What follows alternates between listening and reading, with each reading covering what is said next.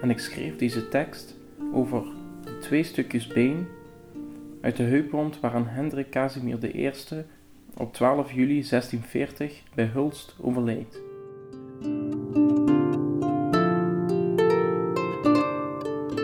Stukjes been, gemurmel in de vitrine. Dat wij, als twee stukjes been, verantwoordelijk zijn voor het doodbloeden van een graaf, doet ons beiden evenveel zeer. Stukje been 1, 3 bij 2 centimeter, is scherp en puntig, terwijl stukje been 2, 3 bij 1 centimeter, wat meer schuurt. Wie Hendrik Casimir I het meeste leed heeft aangedaan, dat heeft hij ons nooit kunnen navertellen. Hij was altijd al zo voorzichtig, teruggetrokken.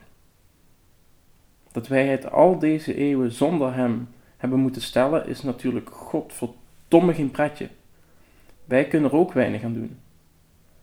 Hij is al een tijd dood, terwijl wij nog altijd puntig zijn en schuren.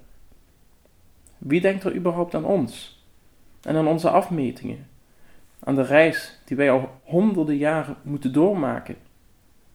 Ja, we worden door mensjes met zijden handschoentjes opgepikt en verhuizen van het ene blik in het andere. Het houdt maar niet op. Zo ontzettend lang onzichtbaar, in duisternis gehuld.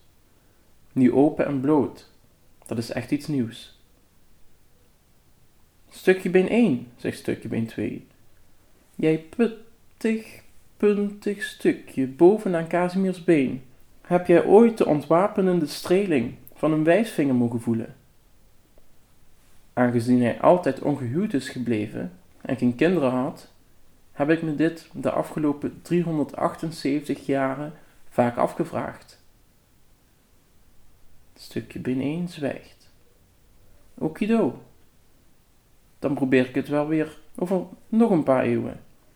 Wie weet of je dan eindelijk iets loslaat. Stukje bineen vezelt. Ik zag ooit hoe andere stukjes been van een ander lichaam volledig van elkaar gescheiden raakten. Waarom zij wel en wij niet? Waarom moeten wij het al eeuwen met elkaar zien uit te houden? Wij zijn ook moe. Wellicht is Casimir niet eens zo slecht af zonder ons. Als hij zo oud als wij was geworden, had hij er vermoedelijk veel eerder de pest in gekregen. De stukjes been hullen zich wederom in stilzwijgen.